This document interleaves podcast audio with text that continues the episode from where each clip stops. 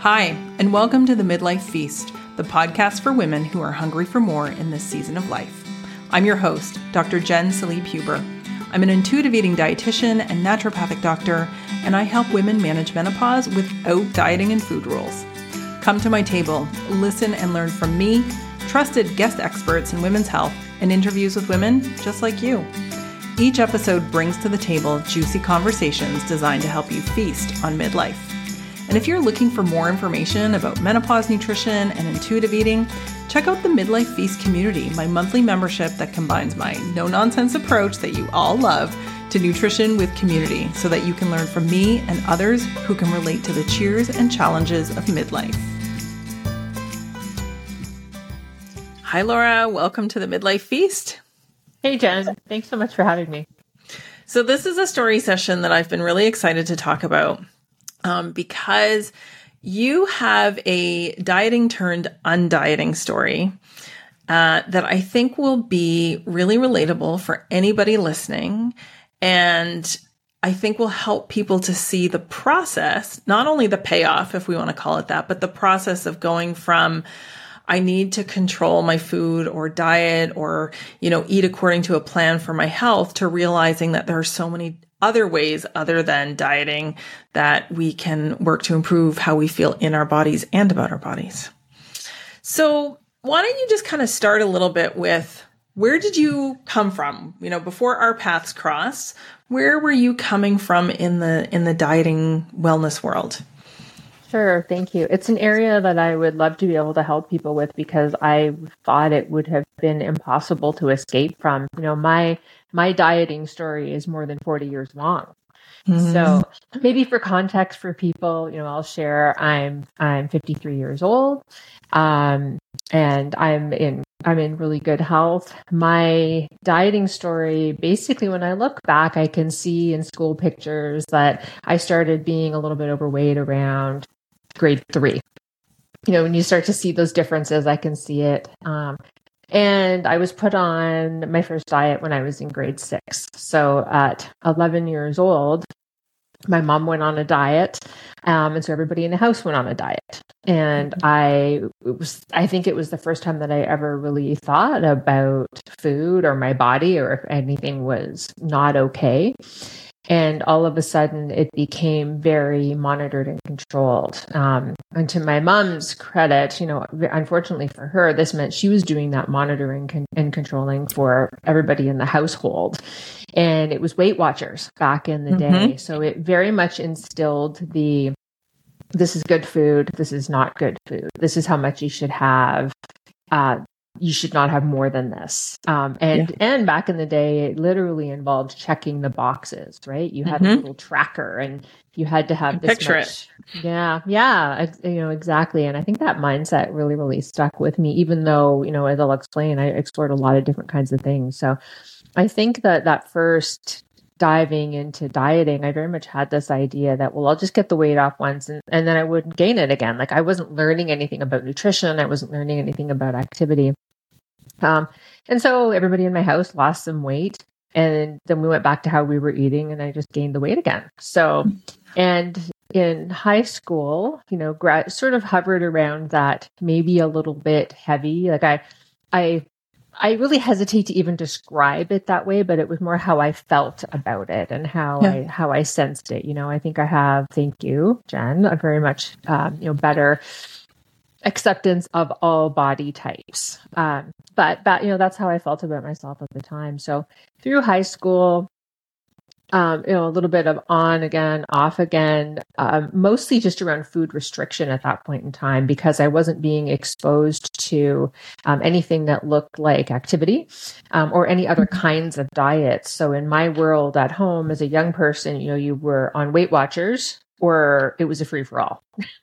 all or nothing. Yes, yeah, absolutely. so I think that that's another piece that really stuck with me. You know, you were controlling it or you were not controlling it. Um, so you were a good size or you were not a good size. Yeah. And that's how it felt to me for a long time. And um, and then I started to explore a lot of different options. You know, as I got a little bit older and I had more control over what I was eating, how I was eating. Um, I actually, I don't know if you remember back in the day, Nutrisystem. Oh yes. Yes. And if you want to talk about disordered eating, um, all of your food came out of a package that you bought mm-hmm. from them. It was tiny portions. I believe all that you added to the packaged food was a tablespoon of wheat germ in a whole day. That was it.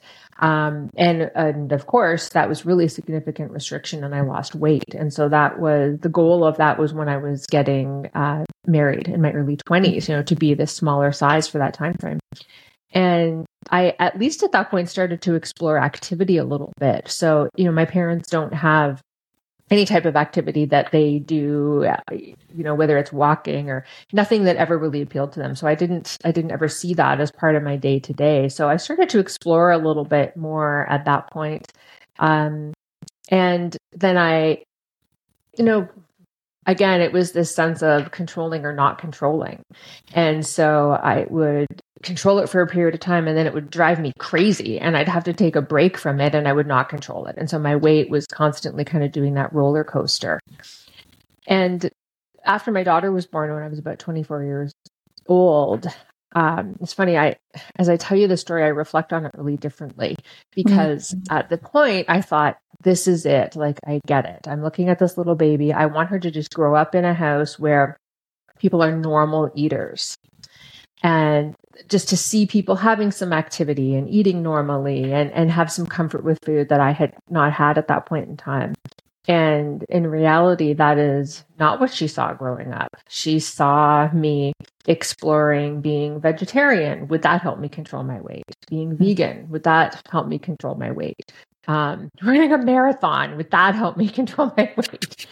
Um, so I really was all over the place trying a lot of different kinds of things. You know, I followed a keto diet religiously for quite a number of years. Um, so, you know, many, many years of exploring lots of different kinds of things and always with this idea of I'm controlling it or I'm not controlling it. The only, you know, the only way to be healthy is to, you know, really, really rigidly control. And I think I had had a couple of years um, by the point you and I connected, um, and and I learned about you on another podcast, and I started to follow your material.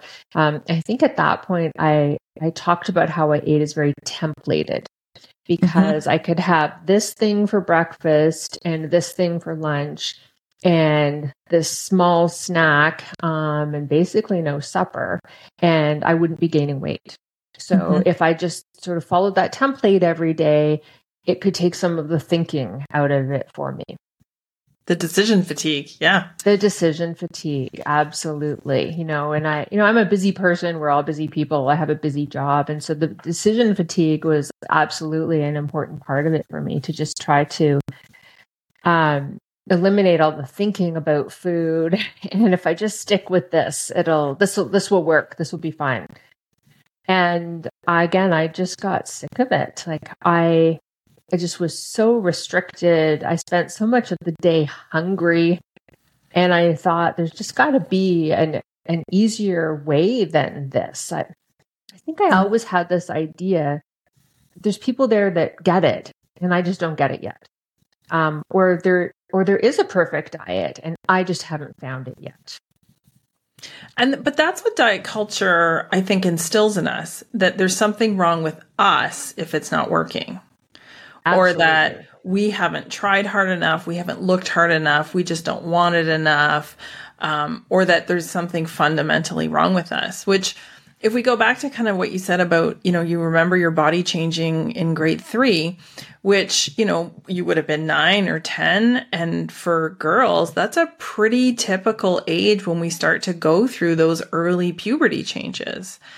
And what most people don't realize, and it's such a common story that people say, I went on my first diet at 10, 11, 12, sometimes much younger than that. But what we don't, well, what we know now, but what I think everyone needs to know is that our body needs to, you know, increase the percentage of body fat significantly in order to be able to menstruate. So everybody changes as we go through puberty. But it's often the first time when we internalize the fear of a body getting bigger.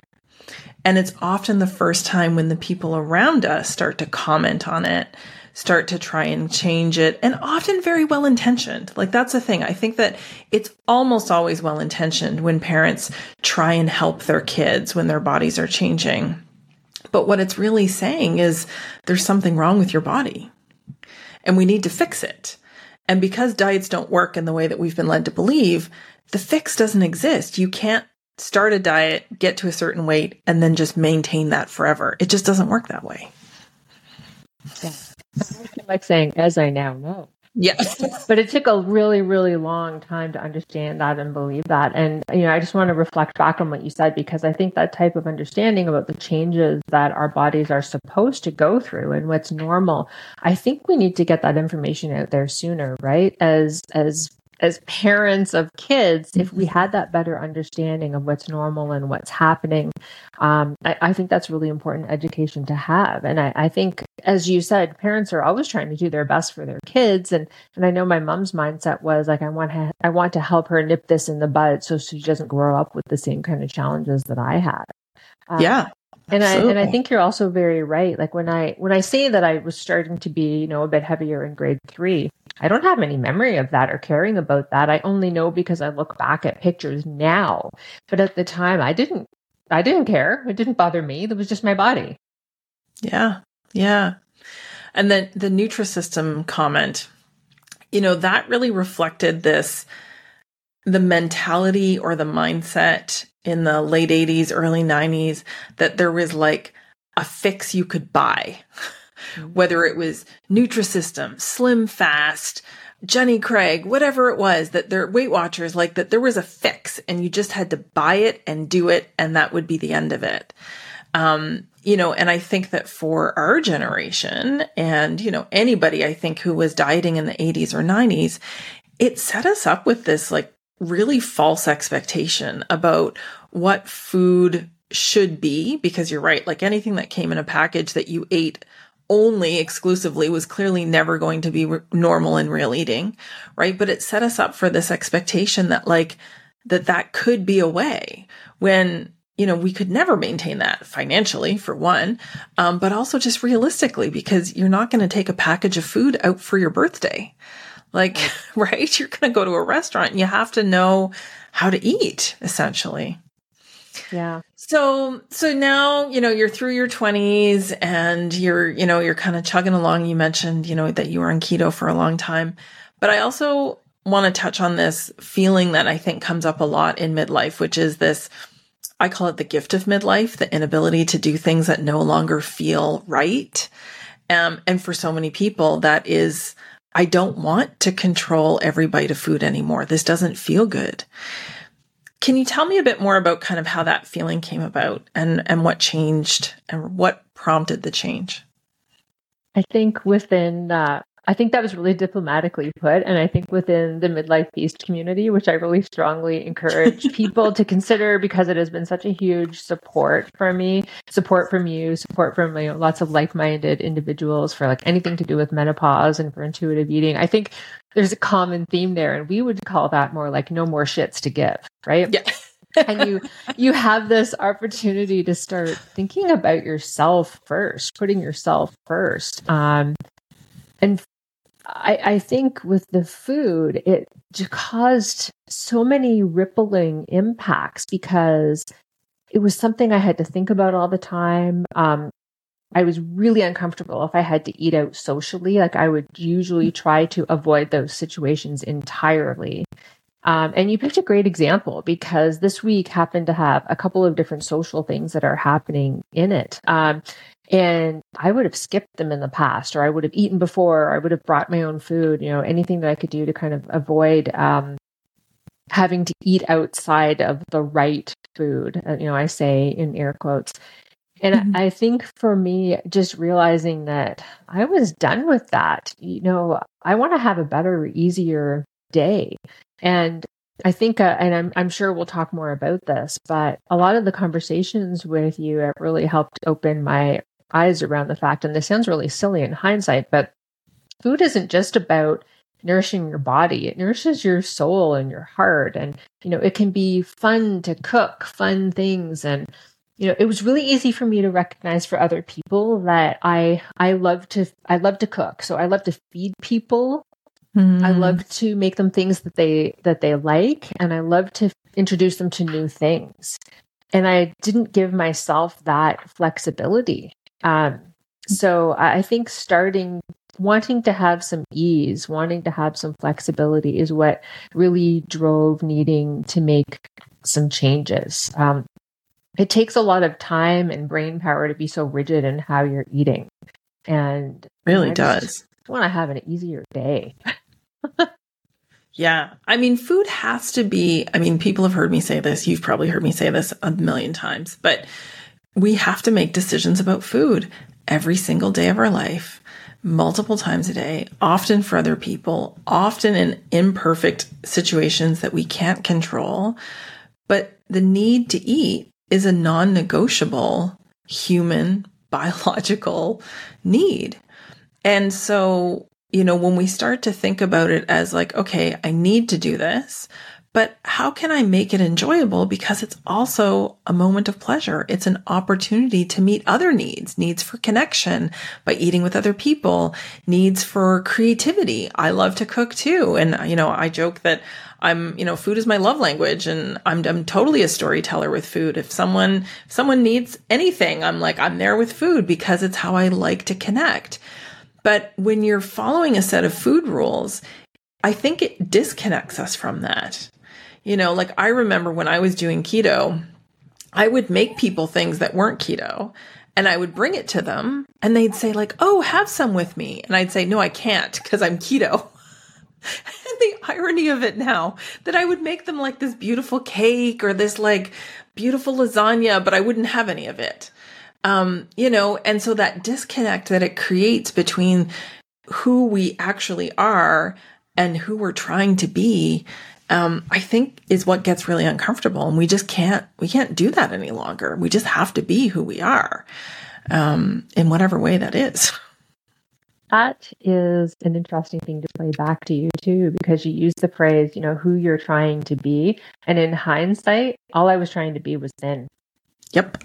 You know, that was such a huge goal. And I'll be honest, like now it feels pretty irrelevant. Um, you know, I have to tell you a funny story because part of my journey has really involved, you know, um, thinking thinking less about food, thinking less about weight, um, getting away from the scale. I used to get weighed every day, and now I get weighed, you know, occasionally. I think I I definitely need to be adjusting to my sense of my body, and once in a while, you know, it's a nice check just to see what it is. And I think I just have a better idea of like what does the scale tell me Mm-hmm. And it really only tells me how much my body weighs. I get that. It doesn't yep. tell me if I'm going to have a good day or if I'm going to have a bad day. But this week was kind of funny because I happened to get weighed um, and it actually told me something useful because unbeknownst to me, this scale wished me happy birthday. And I thought, well, there's a useful thing that a scale can do for you. there you go. There's now it's got two purposes. That's it. and happy birthday. thanks. Thanks. So you said something uh, that I want to come back to because I think this is a good place for us to pick up what undieting actually is. Because you said, I now think less about my body. I now think less about food. I now worry about it less. Some people might listen to that and think, well, she just doesn't care anymore, right? She's just given up which is the big big myth about intuitive eating or you know anti-diet is that it just means not doing anything so tell us kind of why doing less has helped you and feels good. How has it been a better thing for you? Yeah, absolutely. And I'd have to say, you know, people would need to understand that I you know, started, you know, following your materials, reading books you suggested, working with you with, with the right intentions, but 100% confident it was not going to work for me. Like I really, I really did believe people must, it must be a mindset shift. You know, they must not just worry about their bodies anymore. You know, maybe they are more self confident. So if things are changing, they're going to be okay with it. And that is 100% not the case. Um, I think for me, the big shifts were around just how I think about my my body overall, and the, that it's here to serve me, and I want to move it so that it can serve me as happily and healthy as long as possible. And i want to nourish it uh, so that it can you know be there to serve me. And I, I think that that's a really big part of the mindset shift for me. So you know a re- joyful movement has you know another thing that you talk about a lot mm-hmm. and that's been a really big mindset for me too. So i know i am very fortunate that i happen to like to work out. And any any kind of workout you can think of i pretty much like it and so really thinking a lot more about that. You know, my workouts have all been at home, especially, you know, since COVID and changes like that. And um, a couple months ago, I started to think, well, what, what are kind of the gaps? What are some other things that I really like doing? So I joined a gym spe- specifically because I love Zumba and I love spin. So it's just an example of like, are those the most important part of my workouts? No, but I love them. I just love to move my body in that way. So it just lets me look at it a little bit differently. And it's very much the same conversation with food. Instead of thinking, okay, what does my template look like? Making sure I have the ingredients in for, you know, those, that short list of meal types that I eat. Um, I'm a lot more tuned into how food actually feels in my body. Um, like, thank you, carbs, for coming back into my life. Like, I was going to ask about those specifically. so, why don't you tell us about? Let's talk about some of the things you added in because you know you've mentioned that you had a really restricted, templated diet, mm-hmm. and what kinds of things did you add in that feel really good in yeah. your body? Yeah, really good question. Um, and a lot, part of that came from you know listening more to my body but what what feels good in there and uh, and what do i just really really love and maybe I'll just kind of share one more thing. After all these years of restrictions, part of the template of eating that I had fallen into was like huge restrictions six days a week. And one day a week was a free day in air quotes. And so that very much led to the scarcity thinking, right? So mm-hmm. I was hungry a lot of the time, six days a week. So on that seventh day, when I could eat whatever I wanted, knowing it was still keto, it was still, you know, all of these other things, but I just didn't control the volume. I really overate that day because I really felt like, well, it's the only day I can do it. I've got to fit it all in there. Um, and that's very much not about, about listening to your body. So I think when I think about the things that I added back in, it, a lot of it just came from thinking, all right, this gentle nutrition goals and these ideas if i look at my my average plate have i got some protein going on have i got some fats some carbs some fruits and vegetables um, and so some of the things I've added back in are because they're my passion fruits. Like I just love watermelon unreasonably. So there's a watermelon in my grocery order every couple weeks now, just because I love it. And to think back now that like I restricted how much watermelon I could eat, like that, that that seems crazy in hindsight. Um, I have some things that I can't eat, like dairy does not work in my body. Um, yep. and that's fine. I don't miss those things. Totally. And other than that, uh, uh, like the things that I've added in are basically everything. Um, mm-hmm. I was at a barbecue this week. I had all of the things. I'm eating out in a restaurant. Uh, tomorrow, I'm going to eat all of the things. So I think really thinking about joyful food, what gives me a lot of satisfaction. Um, you and I did a really interesting exercise together that I was worried was going to be really triggering for me because for about a week I kept track of all the foods I was eating, not how much, just what was I eating. And then I was rating them for satisfaction. And it was, I, would never thought about it like that before. You know, and satisfaction in terms of did you enjoy it, but also were you full? So I'm somebody who has had a smoothie for breakfast for 30 years, easy. And I really enjoy it I can drink two liters of smoothie and want lunch 10 minutes later. So that is yeah. clearly not satisfying, right? That yeah. is not ticking the boxes for me. It made me think about that. Um, I also have an unreasonable love of peanut butter and almond butter. So that finds its way onto my plate more often as well. So I think it's less about specific things that I added and just more that it's uh you know it's a it's an open buffet you know it's whatever is going to feel good in that day although the one really significant change absolutely is carbs um, because I was I was keto for so long, and uh, I start most of my days with some type of oatmeal for breakfast. And not that I'm thinking about calories, but if I was, I'm confident it's less calories than what I was having for breakfast. But it is so satisfying and it stays with me for a much longer period of time. And, you know, just it really feels good in my body. Um, yeah. And I also want to share, it works the other way around as well. So it's not just about the things that you add in. You know, we talk about should, you know, we should ourselves a lot. I had things that I ate that I should, and I have reached a decision that I am not going to try to like liver anymore. That is, that is, I know I haven't managed to like it in 53 years. I'm not going to. I'm 100% there with you. I like almost everything, but liver tops the list of things that I cannot develop a palate for. Yeah. Yeah, I have tried to disguise it. I've put it in a blender. I've cooked. I have tried all the all the things, and those days are done. I I have put in the effort. but that's a great that's a great example to highlight that permission isn't just about saying yes. Food freedom comes with the permission to say yes or no, depending on whether you want it and depending on how you know it is going to feel good or not good in your body. There's no shoulds. There's no, I have to eat this or I can't eat this. It's do I want to?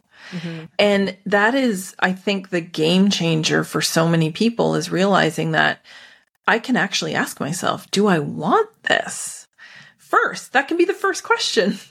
Um, yeah. you know, and if the answer is yes, it always has to have a place to fit.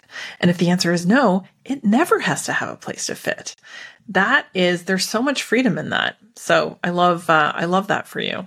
It can it changes your experience in really small ways as as well that you wouldn't think about. So um, my daughter and I went out to Starbucks last weekend and we had this fabulous coffee and I was I was ordering for us and I thought I really feel like a little treat. Well, I would have had that thought before and then not acted on it. But I, you know, asked what they had because as I said, you know, I can't have dairy and whatnot. And she said, "Oh, we have a marshmallow cloud bar." And I said, "Oh, I, I don't see that here." And she showed it to me and I said, "Oh, it's a Rice Krispie square." it was such a Starbucks name for it. I thought it was fabulous. So I, I got us each one. Um, I couldn't even tell you the last time I had a Rice Krispie square, but it was fabulous. Like it just it was just such a nice little treat to have, and it's part of that permission. You know, I can have that because that sounded good, and that was a nice treat to share with my daughter. Would you say that you spend less time thinking about food now as an intuitive eater? Absolutely. Um, you know, last night was a really good example. It just happened to be a really demanding, like long work day. I had to work late. Plus, I had a brand new fridge delivered yesterday. So I had been trying to run out of food. food yeah. So I'm someone who usually has, like, we're sort of batch cookers and we have lots of things around. So, um, right now, that is not the case. So I had a really random meal yesterday because that's what was in the fridge. So I had some chickpeas with barbecue sauce and some cooked cabbage and but it sounded really good to me and it ticked the boxes of gentle nutrition. Um I warned my husband it was looking like a particularly gassy meal, but hey, that's what was Have that's what was available. That's a that's a combo. but yeah, I I think that I didn't worry about that meal until it was time to eat that meal, and and I you know I wasn't planning ahead to make sure there was food in the house and and everything was there. You know, if I eat out in a restaurant, I don't look at the menu a week in advance to try to narrow down if there's anything that I can eat because I know I'm going to be thinking with satisfaction first, and the day of I'm going to say what looks good to me, like what sounds good. I love this I love you for sharing this, you know, food freedom journey that you've been on and and I know that it's going to be really helpful to others who may not be able to kind of envision what it looks like because I think that's the hardest part. You know, everybody can can want to be free of diet culture and to be, you know, to quiet the noise. I think everybody can relate to wanting that, but it can be really difficult to actually kind of convey what that looks like, where you're starting from and where you're ending up. So thank you so much for sharing your story. Um, as I always ask my guests, you probably know this, but what do you think is the missing ingredient in midlife? conversation. Um, mm-hmm. It should just be part of everything that we know and understand. A, a lot of it relates to the same thing that I said about you know what's going to change in our bodies during the course of our lifetime. I would have liked to understand that in grade three. It would mm-hmm. be great, mm-hmm. you know, for parents to understand that about their kids. Um, I think if we if it just becomes part of conversation, whether it's a joke, whether it's a meme about hot flashes or whatever it is, I think that that is just fantastic. Um, and I know you asked me only one thing, but I'm going to say two because I think community okay. is a really huge, a huge part of it as well, right? So we don't all necessarily have family or friends that are particularly local about what their midlife experience is.